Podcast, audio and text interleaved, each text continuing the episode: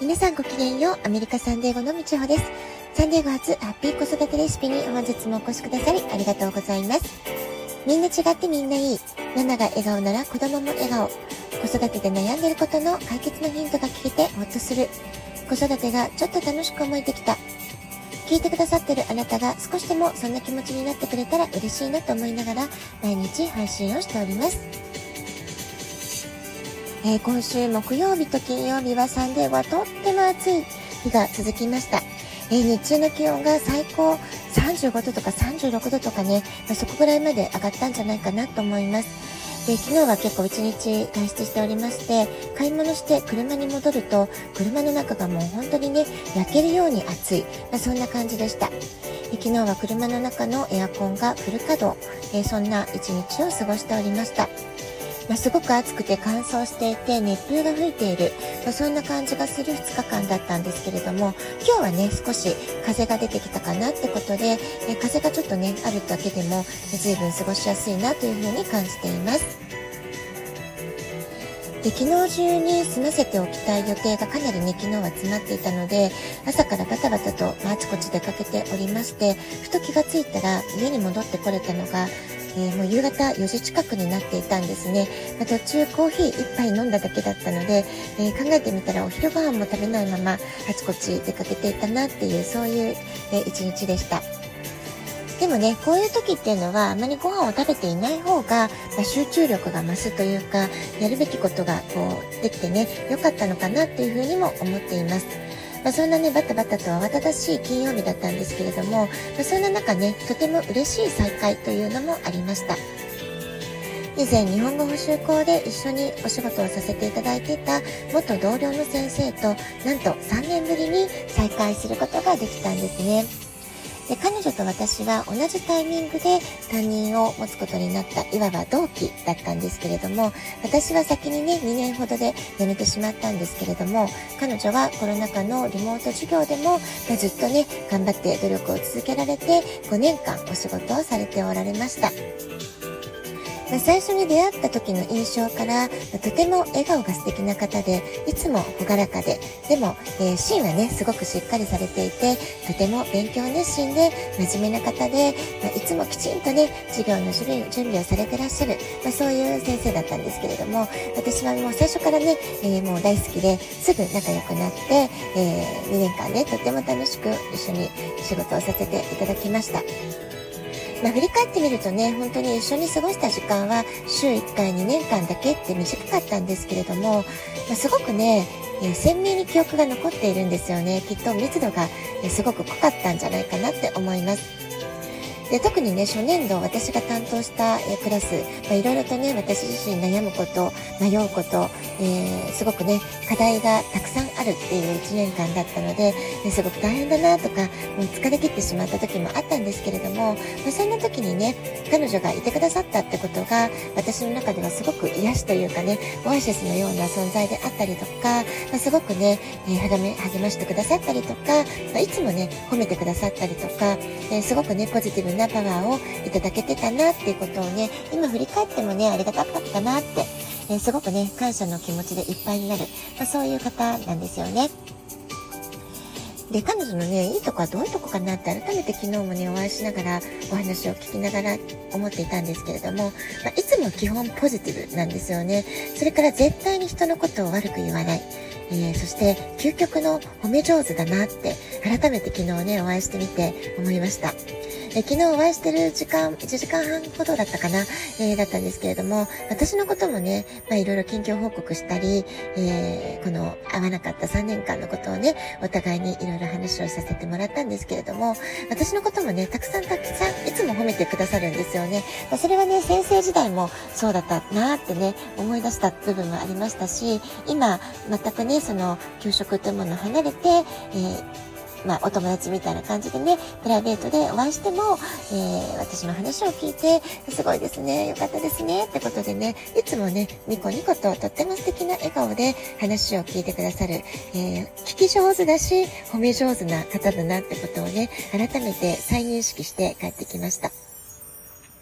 そしてね褒め上手って言ってもただただねすごいわーってね、ただ手放しに褒めるって感じじゃなくて、相手のことをちゃんと観察してよく見てらっしゃるんですよね。深く分かった上で、えー、的確に褒めている。そしてユーモアもある方なので、困ったこととか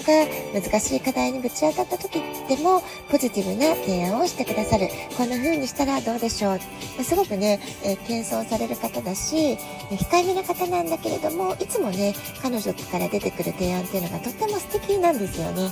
まあ、そんな彼女でしたから、子どもたちも大好きな先生だったと思います。まあ、今回ねお辞めになられたのはお引っ越しされるという理由で、えー、別の州にね、えー、お引っ越しされてしまうっていうやむを得ない事情だったので、まあ、きっとね子どもたちも保護者の方々もとても残念にとても寂しいお気持ちになってるんじゃないかなって、まあ、そんなことを私も思いました。で、私自身ね、またお会いしたいなってずっと思いながら、時折 ライン でやり取りするにとどまっていて、まあ、あっという間にね、お互いさんねん過ぎてしまいましたねって、まあ、そういう話になったんですけれども、まあ、そう思っていたからこそ、またね、近々きっと会えるって思っていたからこそ、お引越しのお知らせは、私もね、ちょっとショックだったんですよね。だから、なんとしてもちょっとね、今回は会っておきたいということで、えー、無茶ぶりだったかなと思うんですけれども、すいません、明日ちょっとだけでも時間いただけませんかってことでね、会いたいってお伝えして、えー、会えることになって本当に良かったな、会えて良かったって心の底から思えた、まあ、そんなとっても素敵な時間を過ごさせていただきました。まあ、今回ね彼女と再会できたことで改めて思ったのは、えー、心の中でね会いたいなってどうしてるかなって思った時にはやっぱりその時にちゃんと連絡を取って会う努力をしなくちゃいけないなって、まあ、そんなことをね改めて思いました。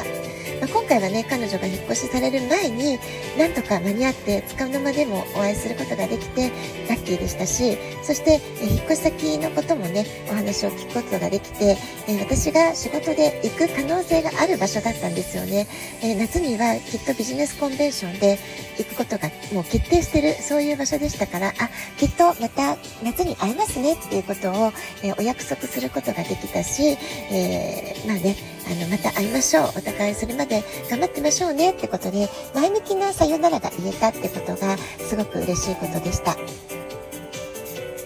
まあ、こんな風にさんねんっていうとね、まあ、長いような短いようなそんな時間でしたけれども、一時的に距離を離れていた方でも何かしら深いご縁がある方っていうのは必ずこんな風にまた、えー、再会できる、お会いできることになっているんだなって、まあ、そんなことを再確認できたのも、えー、大好きな先生だからこそ、えー、すごく嬉しいな、また会えるんだなって、えー、そう思って、えー、とても楽しく、えー、嬉しい気持ちで帰ることができました。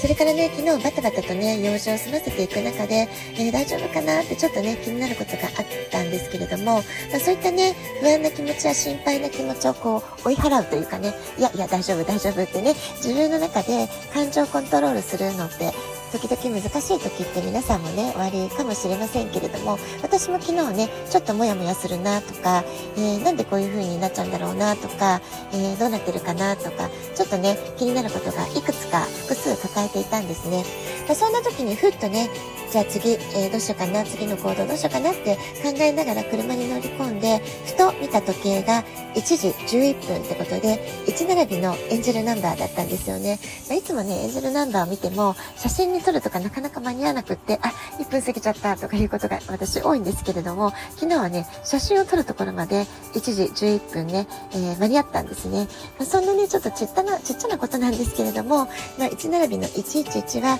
全てうまくいってるよとか大丈夫だよとか、あ、必ず、えー、努力は報われますよっていう、まあ、そういうねメッセージを、えー、伝えてくれてる番号ですから、まあ、それを見ただけでもねちょっと気持ちがふっと軽くなって、あ、大丈夫大丈夫、心配しなくてもきっとうまくいってるから何も心配いらないよっていう風にね、えー、自分のセルフトークをすごく前向きなものに変えることができたんですね。まあ、こんな風にねエンジェルナンバーもうまく活用すると自分の心の立て直しというかね、気持ちの、えー、マインドセットの作り方、ポジティブに整えるってことに役立つんじゃないかなと思います。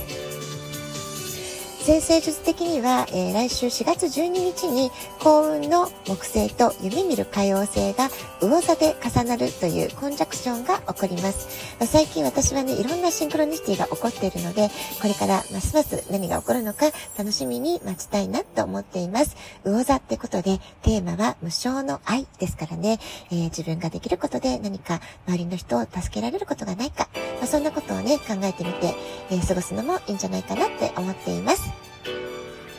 ラジオトークアプリインストールしておくと、スマホからいつでも簡単に聞くことができます。あなたからのお便りお待ちしております。では今日はこの辺で、今日も素敵なお時間をお過ごしください。ごきげんよう、みちほでした。さようなら。